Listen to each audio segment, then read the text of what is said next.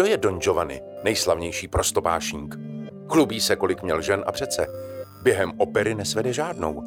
A kdo jsou jeho tři osudové ženy, Dona Anna, Dona Elvíra a Cerlína? Je to opera tragická nebo komická? Podcastem o nové inscenaci opery Don Giovanni vás provede dramaturg opery Ondřej Hučín. Posloucháte podcast Národního divadla.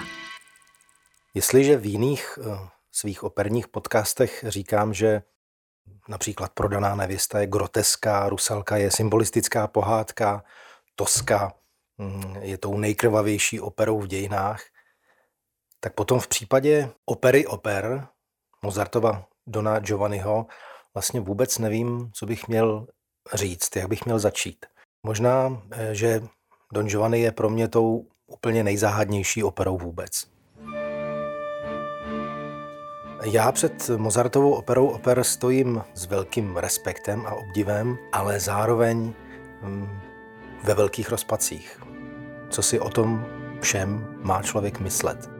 A jak to ten Mozart se svým libretistou Lorencem da Pontem celé vymysleli a mysleli?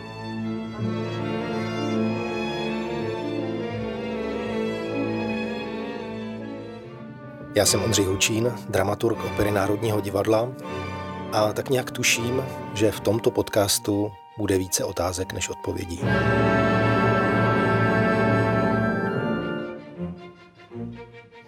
Hned na začátku se nabízí úvaha o takovém základním paradoxu Mozartova Dona Giovanniho. A to je podtitul této opery. To, co si přečteme pod tím hlavním názvem Don Giovanni. On, ona ta opera se tím nemenuje vlastně oficiálně nebo historicky Don Giovanni, ona se jmenuje Podtrestaný prostopášník Anep Don Giovanni, ale my jsme zvyklí ji nazývat zkrátka dobře tak jako civilně, eh, nemoralisticky Don Giovanni. No a ten podtitul zní Drama Giocoso, což je obvyklé italské žánrové označení, eh, které doslova eh, znamená hravé drama, tedy veselá hra, veselohra, komedie. Jenomže eh, to je problém. Eh, už jste někdy eh, viděli nebo slyšeli komedii, která začíná takhle?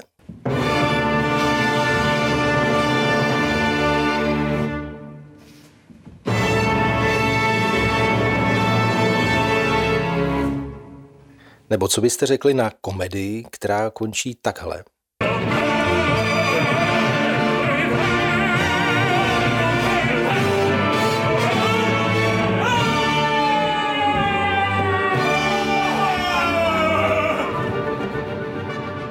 To, co jsme slyšeli, byl samotný začátek a samotný konec eh, Mozartova Dona Giovanniho.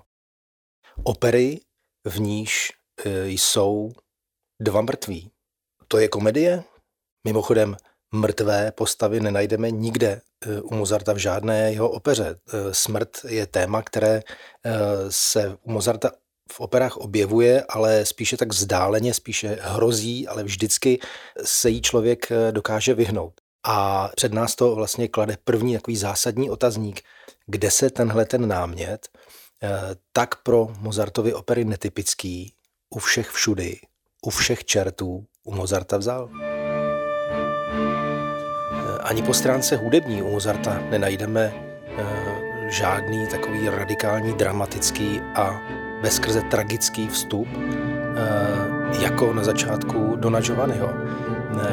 Mozart uměl napsat uh, hudbu, která je strhující, velmi ponurá, velmi tragická, ale eh, to nebyla hudba operní. Uh, můžeme vzpomenout na jeho requiem, ve kterém je plno obdobných momentů, jako je právě začátek Dona Giovanni.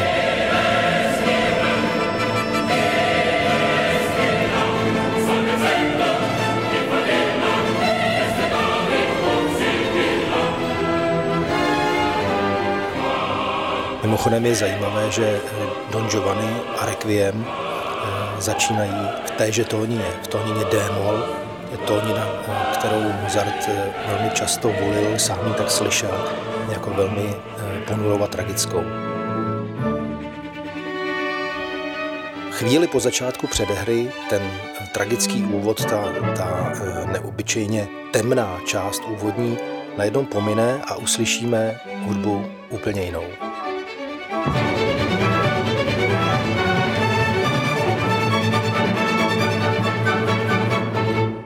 To už je hudba, kterou známe důvěrně z jiných eh, Mozartových skutečně komických oper, z Figarovy svatby například. A nebo pro zajímavost pojďme si pustit kousek z předehry k opeře Cosi fan tutte. Ta opera mimochodem je také označená jako drama giocoso.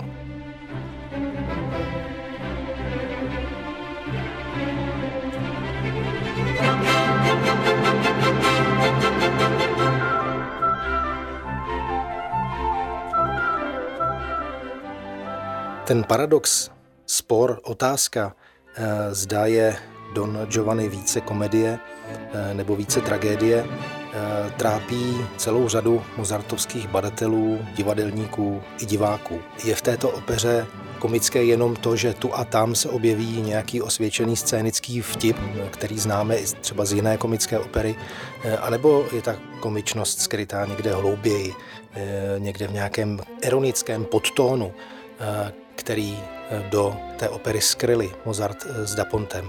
Nevíme, váháme a lámeme si hlavu.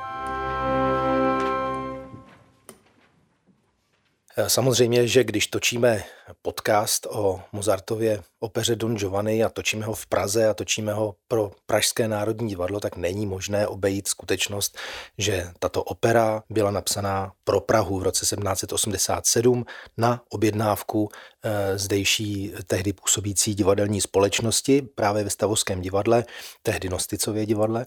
A eh, právě ta skutečnost, že Don Giovanni poprvé zazněl ve světové premiéře tedy v Praze. Inspirovala hm, scénografa naší nové inscenace Kristiána Friedlandera eh, k tomu, že nevytvořil nějaký eh, iluzivní prostor podle toho, co se říká eh, v libretu, podle těch jednotlivých dějišť, ale vytvořil vlastně prostor doslova divadelní.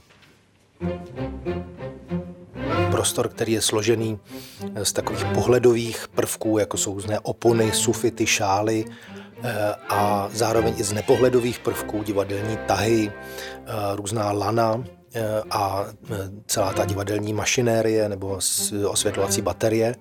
Dokonce si scenografie hraje s úhlem pohledu diváka. My se díváme na jeviště Stavovského divadla, ale v pozadí vidíme hlediště, takže si nejsme úplně tak jisti, jestli to náhodou nejsme my, kdo sedí na jevišti. A tím vlastně zdůraznil ten fakt, že tento příběh se odehrává na tom autentickém místě, kde tedy tato opera měla uh, svoji světovou premiéru ve Stavovském divadle.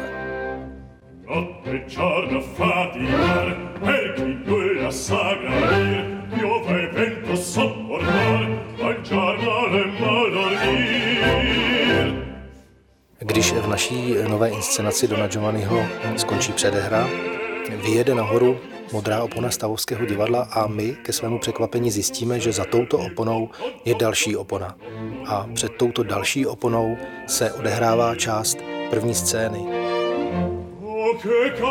Vidíme Leporela, který eh, čeká na svého pána Dona Giovanniho a stěžuje si na svoji těžkou službu, že místo eh, domu, průčelí domu, vidíme právě jenom oponu. A i tato opona je později odstraněna, aby se objevila další opona. A tímto stylem vlastně scénografie pracuje nejenom s tím už zmíněným motivem, že tedy jsme ve Stavovském divadle, ale i s tím, že celé to je divadlo, eh, ze kterého jako, jakoby strháváme ty jednotlivé opony, které eh, ten příběh zahalují. Vždycky zjistíme, že za hm, tou jednou oponou, kterou strhneme, je prostě ještě další opona. U Mozartových oper a u Dona Giovanniho zvláště eh, máme dvě možnosti, když chceme eh, si nějak převyprávět, o čem ta opera je. Buď budeme líčit situaci po situaci, budeme se zabývat všemi dějovými okolnostmi a za chvilku se do toho zamotáme, eh, anebo se budeme snažit najít nějakou jednu linii, odkud kam ten děj spěje. Ta nepřehlednost mozartovských oper, ta dějová nepřehlednost, Eh, je částečně daná samotnou strukturou, formální strukturou eh, těchto děl, díky tomu, že se neustále střídají tzv. recitativy, ve kterých vedou postavy dialog, eh, ve kterých si nějakým způsobem vyměňují informace, vyměňují si názory a pokud, pokud scéna dospěje k nějakému emočnímu vyvrcholení, tak vlastně následuje hudební číslo, tedy árie, duet nebo jiný ansámbl. To právě vyvolává dojem, že eh, těch obrazů a těch situací v té opeře je příliš mnoho a je to celé velmi nepřehledné. Ale ve skutečnosti v případě Dona Giovanniho ten příběh, ten děj eh, je vlastně velmi jednoduchý. To, co pohání děj eh, Dona Giovanniho kupředu, je vztah Dona Giovanniho k ženám. Ale ovšem také a možná, jak uvidíme především, vztah těchto žen k Donu Giovannimu.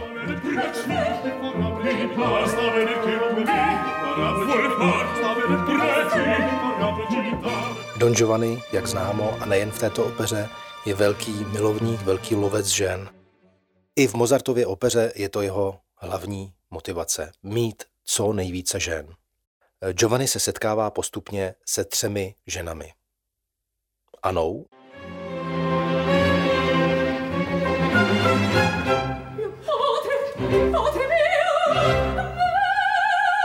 Jejíhož otce, Kontura, souboj zabil.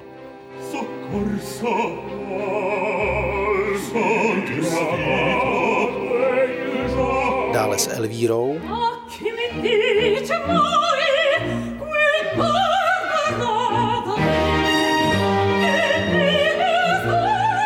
Elvíra je Giovanniho bývalá snoubenka či manželka, eh, která eh, mu připomíná tedy jeho snoubenecké nebo manželské povinnosti, který, kterým se samozřejmě Giovanni vysmívá. A tou třetí ženou je mladičká venkovanka, zdánlivě naivní Cerlína.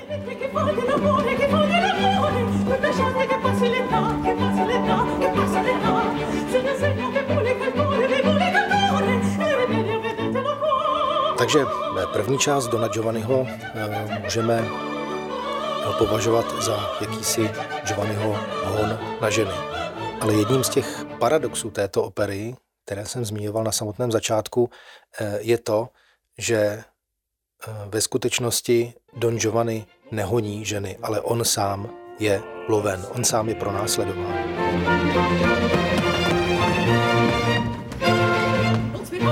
A to od samého začátku.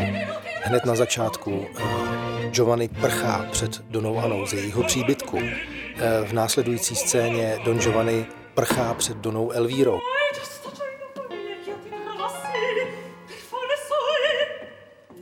A i poté, co Giovanni pozve Cerlínu a všechny svatebčany k sobě eh, domů a uspořádá tam pitku, během níž právě chce Cerlínu svést, eh, tak i z této situace nakonec musí Giovanni prchnout, protože na tuto slavnost v Giovanniho domě přichází nakonec Dona Ana se svým snoubecem Otáviem, eh, Elvíra a k ním se posléze připojí i Cerlína, aby Giovanniho zadrželi.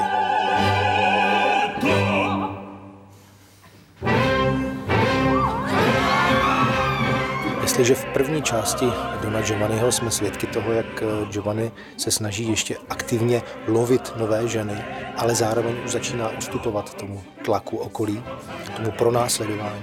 Pak v druhém jednání už je to jen eh, štvanice na Dona Giovanniho. Giovanni se snaží vyklidit prostor, zmizet eh, před rozlícenými ženami a také několika muži.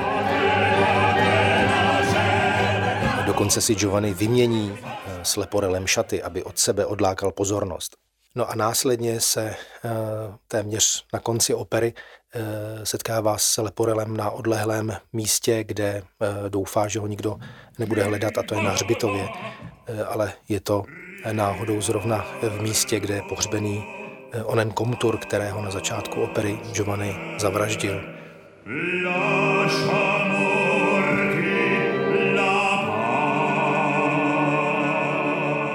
tady potom přichází ona slavná situace, eh, kterou obsahuje každé zpracování, každé klasické zpracování Dona Juana. Giovanniho pozvání Komturovi sochy k němu domů na večeři. Komtur opravdu přijde k velkému překvapení Giovanniho a ještě většímu překvapení Leporela. A ta scéna končí tím, že se Giovanni Poté, co ho Komturo opakovaně vyzývá k pokání a Giovanni tvrdohlavě tvrdošíně odmítá, tak nakonec se tedy Giovanni propadne do pekla.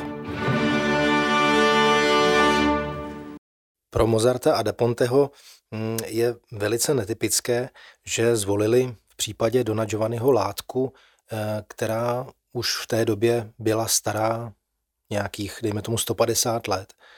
Eh, ten příběh, eh, pokud si ho odvyprávíme opravdu takto jednoduše, mm, příběh o prostopášníkovi, o svůdci žen, eh, který eh, neustále někoho podvádí, který se všemu vysmívá, ničeho se nebojí, před ničím se nezastaví a nakonec se propadá do pekla. To, že by nás mělo zajímat vyprávění o někom, kdo hřešil, hřešil, hřešil, hřešil a pak byl potrestán, to si myslím, že je velmi, velmi málo. A myslím, že to není jenom tím, že eh, z dnešního pohledu už se nám eh, to eh, téma mm, o svádění žen zdá takové příliš jako ošoupané, obehrané, nebo není to tím, že by to téma sexu bylo už dnes tak absolutně odtabuizované, zatímco dříve téma bylo přijímané samozřejmě absolutně jinak. Funkce a hodnota manželství byla úplně jiná, hodnota eh, cti byla vnímána eh, jinak. Je zajímavé, že tu zdánlivou plitkost příběhu o Donu Giovannim vnímal už Mozartův mladší současník, spisovatel E.T.A. Hoffman, který napsal krásnou povídku s názvem Don Juan a v ní píše Pokud se někdo zabývá onou básní, Donem Juanem, a nedává jí hlubší význam, takže ho zaujme pouze příběhovost, stěží dokáže pochopit, jak Mozart mohl k ní vymyslet a zbásnit takovou hudbu. Zkrátka a dobře už E.T.A. Hoffman v roce 1813, tedy eh, nějakých 26 let po premiéře Dona Giovanniho, dobře věděl, že v Mozartově Donu Giovannim se skrývá opravdu rozhodně více než jen eh, nějaký napínavý příběh, plný moralizování o tom, že když budeme eh, mít mnoho partnerů, tak se propadneme do pekla. Ale teď právě přichází ona zásadní otázka, jak je postava Dona Giovanniho Mozartem a Dapontem míněna. Máme celou řadu možností, jak se na ní dívat. Je Giovanni jenom živočišný, posedlý erotomán, jak eh, naznačuje v dialogu s, se sluhou Leporelem krátce po začátku opery, když se na scénu blíží Dona Elvíra a kde Leporela okřikne větou Mi pare sentir odor di femina. Zdá se mi, že cítím ženskou vůni. A Leporello na to odpovídá Cospetto, che odorato perfetto. Cospetto, che odorato perfetto. To znamená, ergo ten má lenost. Je to tenhle živočišně eh, dráždivý typ, který je posedlý ženským tělem. Celkem za to v té Mozartově a Depontově eh, interpretaci Dona Giovanniho eh, nenarážíme na víc nějakých opěrných bodů, na kterých bychom mohli tu postavu Dona Giovanniho založit, než jenom na tom, že je to člověk, který má rád ženy. Eh, jsou tam samozřejmě takové ty chvíle, kdy Don Giovanni eh, hrdě prohlašuje, ať je svoboda a ansámbl to po něm několikrát opakuje, takové slavné místo eh, v, v této opeře ve finále prvního jednání.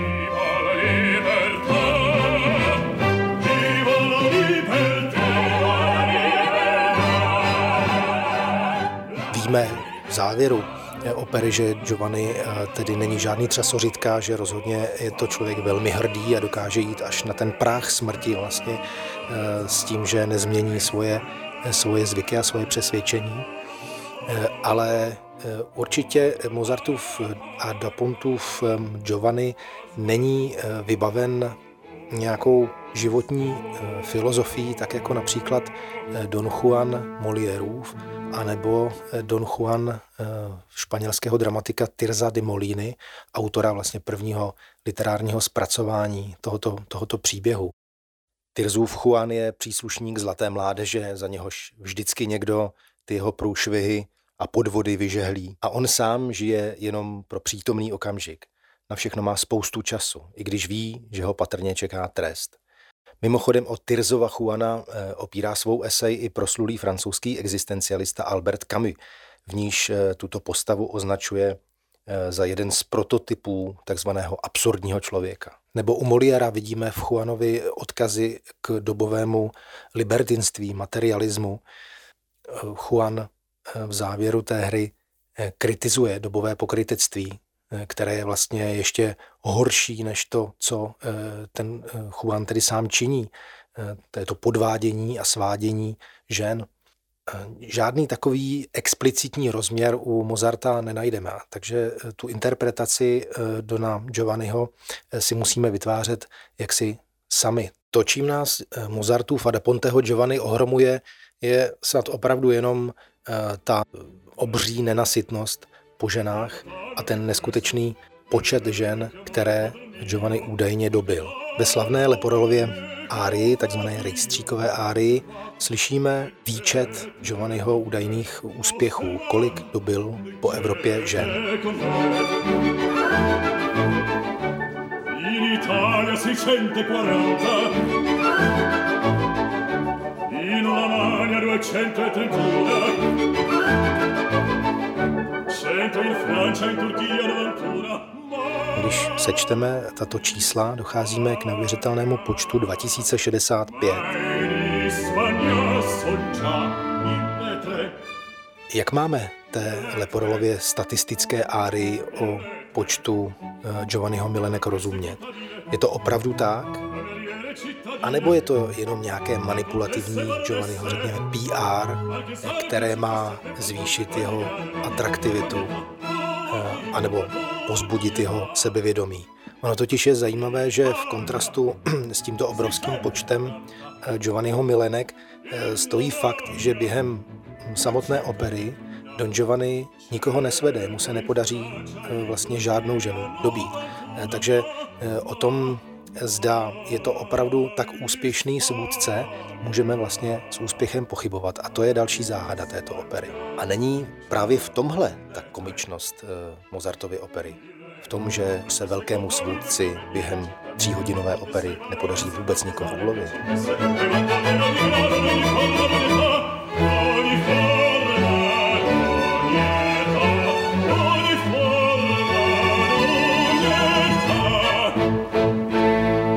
Tedy když budeme chtít být zlomyslní vůči Donu Giovannimu, klidně ho můžeme vlastně interpretovat stručně řečeno jako impotenta s dobrým PR. Ale právě tak eh, ten počet 2065 žen, který stojí na tom Leporelově seznamu, který předčítá eh, Doně Elvíře, aby jí vysvětlil, že usilovat o lásku Dona Giovanniho, o trvalou lásku nemá smysl, eh, tak zrovna tak můžeme tento obrovský počet dobitých žen vnímat symbolicky a celého Dona Giovanniho pojímat jenom jako jakýsi maskulinní mužský princip. Nějaký obraz, řekněme, ideálního e, mužského sex appealu, který vyvolává určité specifické reakce v ženském světě.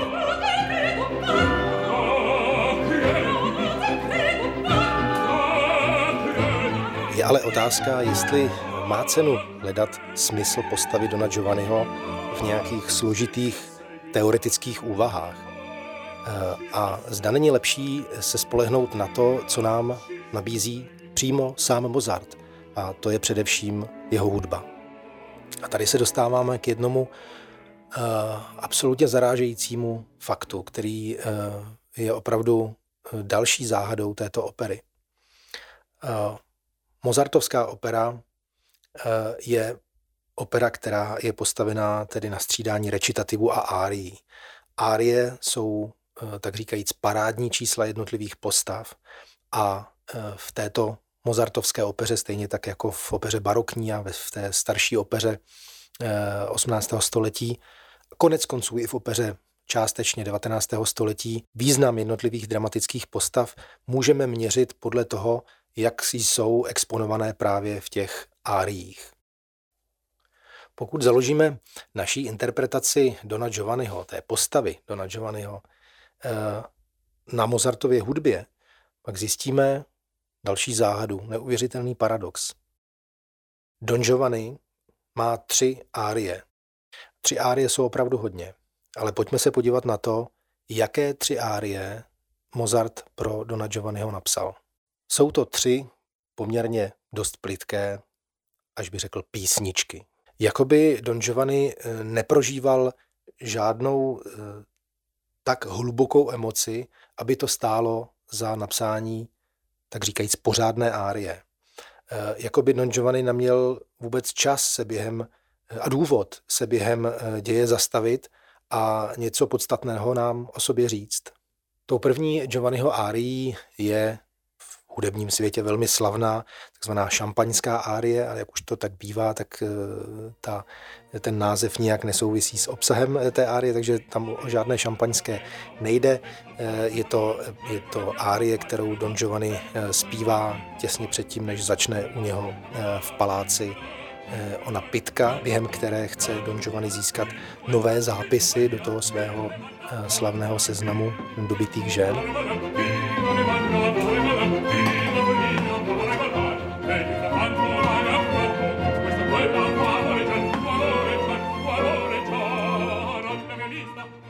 Je eh, velmi eh, náročná pro zpěváka, ale také je velmi krátká. Je to jedna z nejkratších Mozartových árií. To je zvláštní, že první Giovanniho árie je vlastně tak, pokud jde o rozsah, je takto, eh, můžeme říct, nicotná. A podobně nicotný je vlastně i její obsah.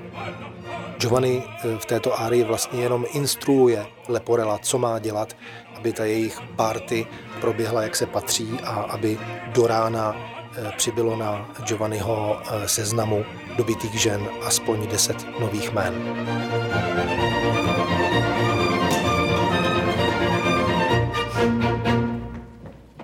Tedy z šampaňské árie, kterou má mimochodem na repertoáru každý správný bariton, se o Donu Giovannim celkem nic nedovídáme.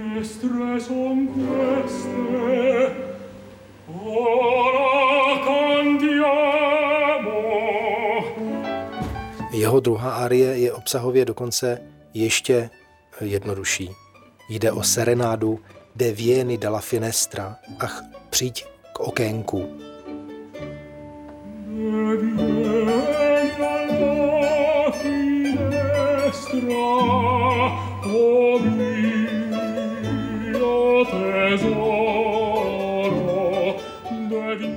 Na níž eh, je snad výjimečné jenom to, že tu v orchestru hraje jinak u Mozarta neslíchaná mandolína. Giovanni zpívá dostaveníčko Elvířině komorné, kterou chce samozřejmě také svést, a jako se doprovází podle dobového zvyku na mandolínu. Eh, po hudební stránce je ta eh, Giovanniho serenáda z druhého jednání hezká melodie, galantní, uhlazená, ale celkově vlastně nezajímavá.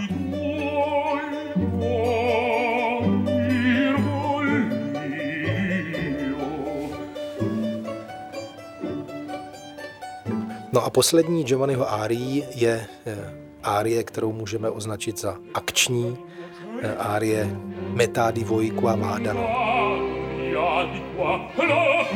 Lontano, lontano, via di qua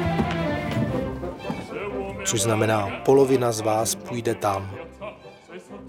To, to zní velmi nezrozumitelně, ale v této árii Don Giovanni zase uh, udílí instrukce, co má kdo dělat. Nemluví vůbec o sobě. Nemluví ani o ženách. Eh, nemluví o tom, co si myslí o světě, ale jenom říká skupině ozbrojených mužů, eh, aby polovina z nich šla napravo, polovina nalevo a aby hlavně zmizeli. Eh, to jsou totiž muži v čele s Mazetem, cerlíněným ženichem, kteří se Giovannimu chtějí pomstit za to, že eh, Giovanni ve svatební den eh, se pokusil Cerlínu svést.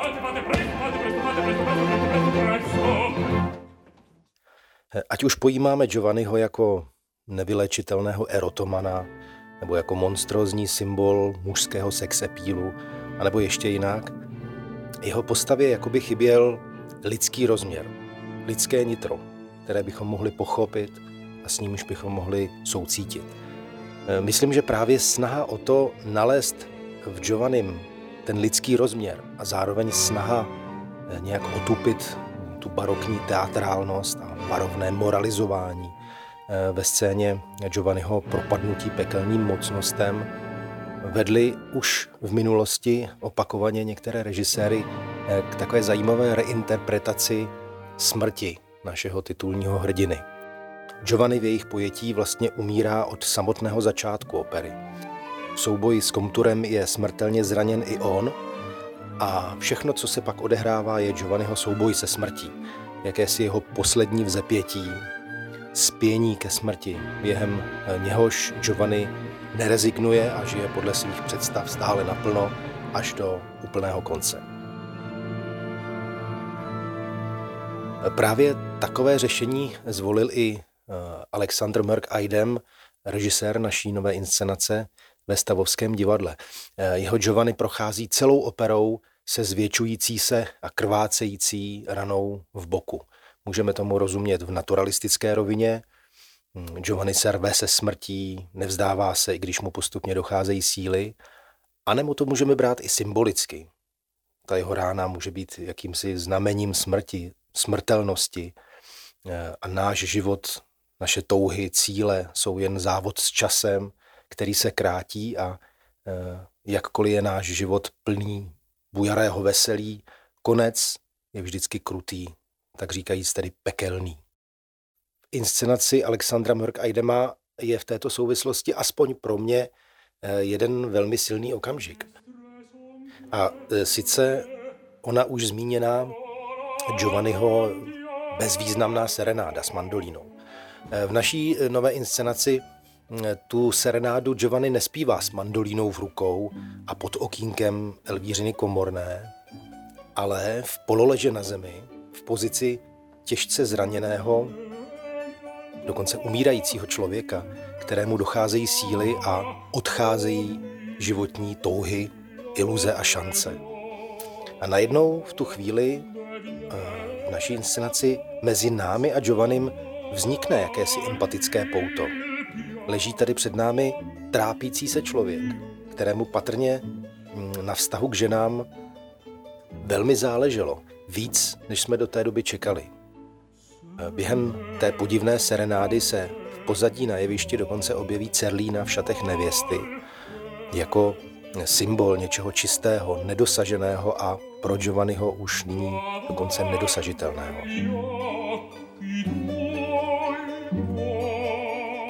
Jakákoliv režijní interpretace, která tlumočí Mozartovu operu více méně tak, jak je napsána, to znamená bez opravdu radikálních zásahů, je ale vždycky závislá na, řekl bych, materiálu nebo energii, které ve své opeře navršil a rozprostřel sám její autor, Mozart. A Můžeme tak udělat takový malý laboratorní pokus, vzít jakési hudební kuchyňské váhy, na jednu misku položit hudbu spojenou s postavou Giovanniho, především ony tři jeho árie, o kterých jsme mluvili, a na druhou misku postupně pokládat árie eh, Giovanniho ženských protějšků, Elvíry, Cerlíny a Anny. A zjistíme, že hudba, ale i dramatický a psychologický obsah každé jednotlivé ženské postavy vždycky tu Giovanniho misku bezpečně převáží na svou stranu. Eh, my nevíme, zda to byl vědomý Mozartův záměr, či zda to eh, tak nějak intuitivně vyšlo. Ale Mozart zkrátka věnoval eh, v opeře, která se jmenuje Po jednom muži, mnohem více svého hudebního a divadelního talentu, svého geniálního umění ženám. A to je další paradox a záhada této opery. Hlavní postavou Dona Giovanniho není Don Giovanni, nýbrž ženy kolem něj. Každá z nich má k Giovannimu svůj zvláštní vztah, složený z odporu i obdivu, z nenávisti i lásky, úplně protikladných emocí. Elvířina láska je eh, něco jako mateřská, ochranitelská. Eh, tím, jak je opakovaně odmítaná, je Elvíra i velmi tragická. Mozart eh, Elvíru nejprve buduje jako mstitelku a bojovnici za svá práva. Její první árie je plná odhodlání vymoct si lásku na Giovannim zpátky a eh, pokud by se jí to nepodařilo, je Elvíra připravená tu padouchovi vyrvat srdce z těla. Vo far neorendo scempio li vocavare il cor.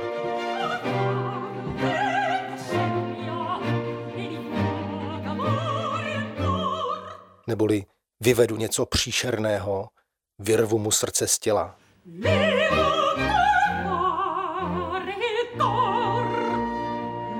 Elvíra se během prvního jednání opakovaně vrací na jeviště, kdykoliv vidí, že se Giovanni ocitá v blízkosti nějaké jiné ženy.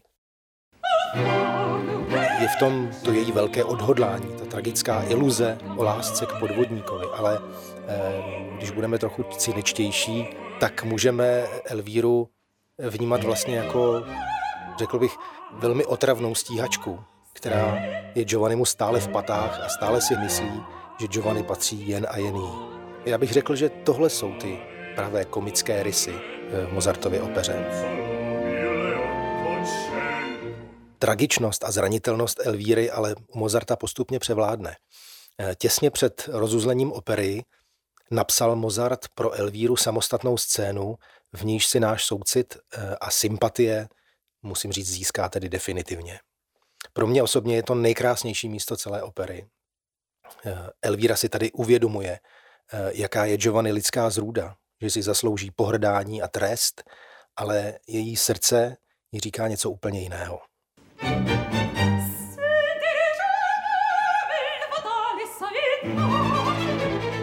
V tom jejím nádherném recitativu slyšíme přerod hrůzy z Giovanniho konce v absolutní něhu a rezignaci před absurditou lásky.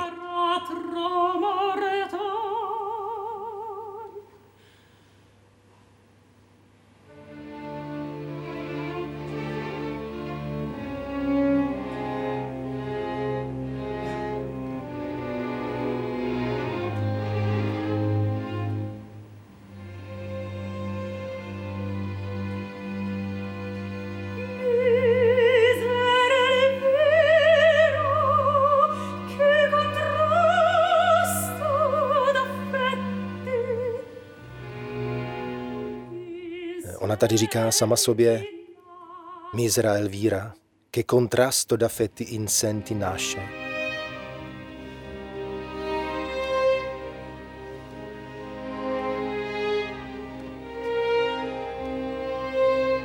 Perché questi sospiri e queste ambasce?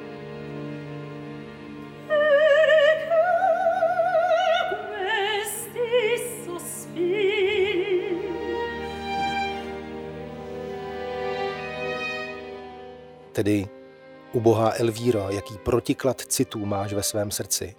Proč ty vzdechy? Nač ta tíseň?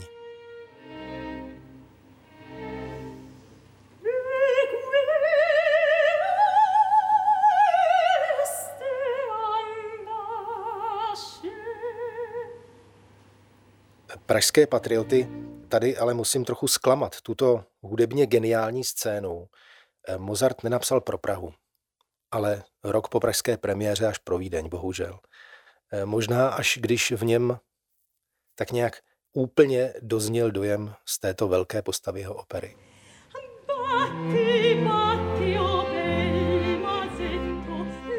Eh, Cerlína je proti Elvíře sangvinicky povrchní experimentátorka. Její hudba je radostná, zpěvná, chytře poťouchla.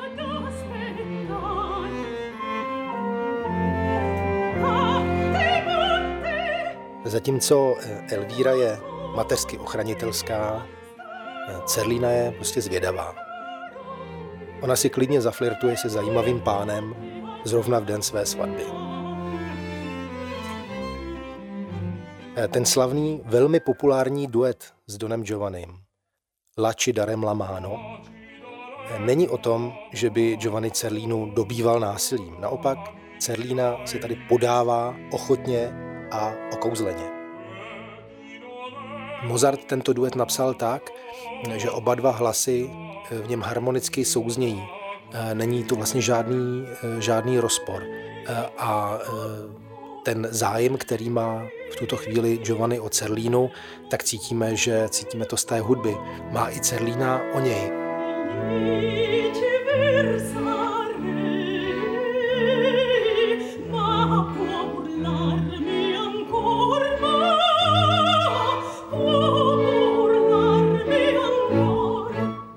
naší inscenaci máme jeden zajímavý moment spojený s eh, kontroverzní scénou Cerlíny na konci prvního jednání.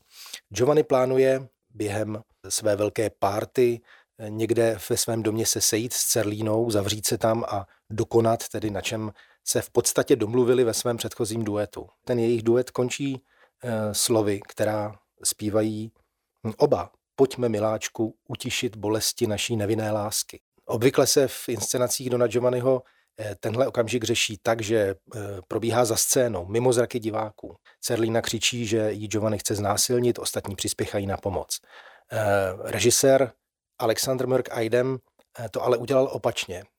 A tedy Cerlína s Giovannim jsou na jevišti před zraky diváků, ale Giovanni tady v té scéně Cerlíně vůbec nic nedělá. Nalévá si pití a počítá nějak s tím, že s ním Cerlína půjde dobrovolně. A v té naší scéně Cerlína stojí pět metrů od Giovanniho a křičí, že se jí něco děje. Jako by si tady vykupovala své špatné svědomí z předchozího flirtu s Giovannim, nebo jako by se chtěla Giovannimu pomstít, eh, když se od Elvíry dověděla, že Giovanni to s žádnou ženou nemyslí vážně. Mimochodem, tady narážíme na dost citlivé téma manipulace ve vztazích muže k ženě a ženy k muži. Tohle asi vždycky bude záviset na úhlu pohledu. A ten je v případě Mozarta a da Ponteho zkrátka mužský. Jakkoliv si vůbec nemyslím, že je zlý. A docela by mě zajímalo, jak by opera Don Giovanni vypadala, kdyby Mozart byla žena.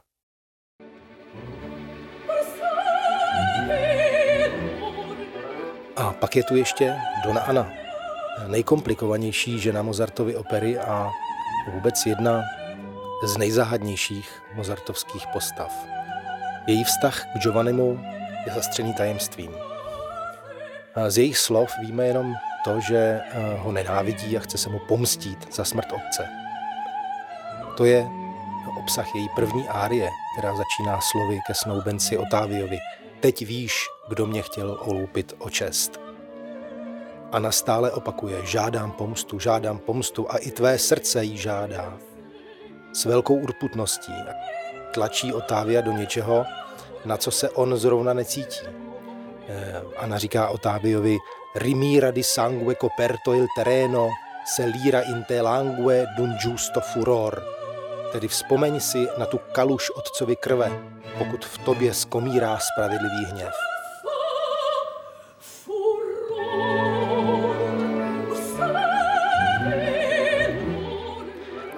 To jsou právě jen její slova. Jak je to uvnitř, eh, to nám za celou operu Anna neprozradí. Eh, přitom už od dob mého oblíbeného E.T.A. Hoffmana eh, se traduje, že i Anna Giovanniho opravdu miluje. A soudí se tak na základě podivných náznaků a okolností. Anin smutek a ty její tragické výlevy ze smrti otce jsou tak nějak na Mozarta přehnané neuměřené. Eh, takhle místy opravdu až hystericky u Mozarta reagují ženy, které jsou krajně nevyrovnané, které uvnitř zápasí s frustrací, s niterným pocitem křivdy. Vzpomeňme si třeba na šílenou elektru eh, z opery Idomeneo, nebo na Královnu noci z kouzelné flétny. Netrápí tedy Anu ještě něco jiného, než je ta otcova smrt. Eh, dalším podezřelým faktem je Anin snoubenec Otávio hodný, ale tak trochu příliš oddaný a submisivní hoch, který se k temperamentní Aně vůbec nehodí. Eh, Ana se snaží z Otávia udělat Giovanniho soupeře, ale Otávio se k žádnému takovému hrdinskému činu eh, nemá a vždycky je tak nějak eh, skryt za aninými sukněmi. A když se na konci opery Otávio připomene, že už by chtěl, po té, co bude Giovanni potrestán, dojít naplnění své lásky v manželství s Anou, tak ho Ana odmítne. S tím, že eh, ty prožité hrůzy jí nedovolují eh, na něco takového vůbec myslet. A hned potom zpívá svoji druhou a opravdu nádhernou árii Non mi dir belidol mio, che son io crudel con te. Neříkej mi, miláčku, že jsem k tobě krutá.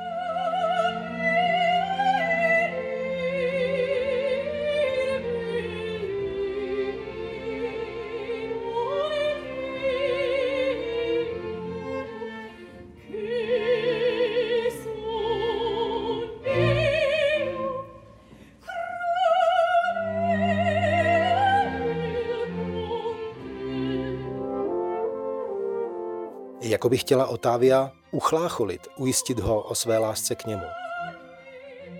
V naší inscenaci eh, Aně ale Otávio nevěří a zklamaně a zahořkle eh, během této Aniny krásné melodie odejde z jeviště.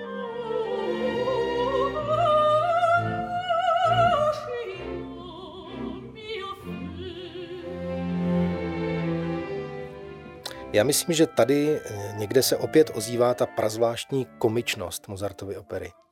Nebo spíš eh, hořká ironie, kterou Mozart eh, s Dapontem do celého příběhu vložili.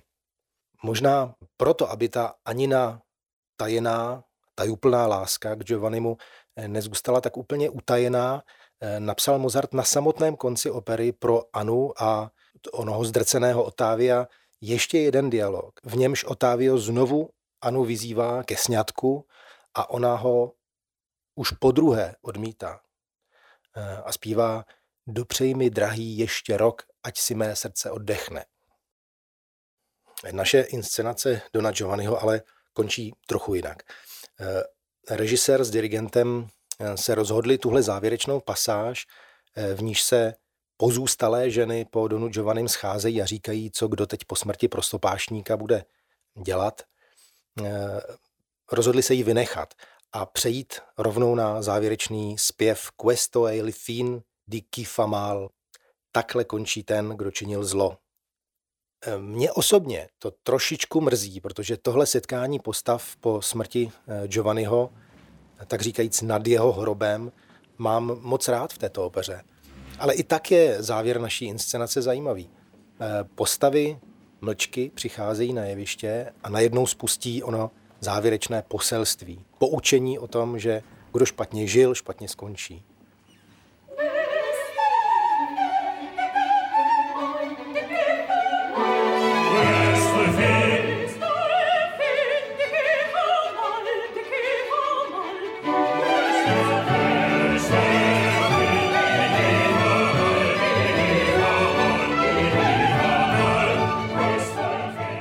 Když dospívají. V posledních taktech opery se najednou na jeviště přižene zpátky zase živý Don Giovanni. A všichni se zase dávají na úprk za ním. Tím naše inscenace končí. Eh, jakoby to, co Giovanni zanechal eh, v myslích jednotlivých postav, v jejich srdcích, jako by to nezmizelo, jako by to zůstalo a provokovalo je dál.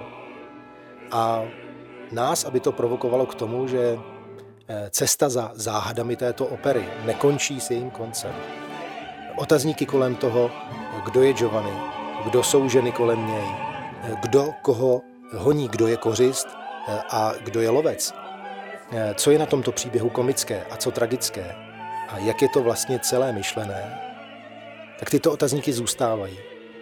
Příběh může začít od začátku a my si můžeme příště všimnout zase dalších záhad, a možná i na ně třeba najít nějakou odpověď. A možná ne. Možná, že za odhalenou oponou najdeme zase jen další oponu.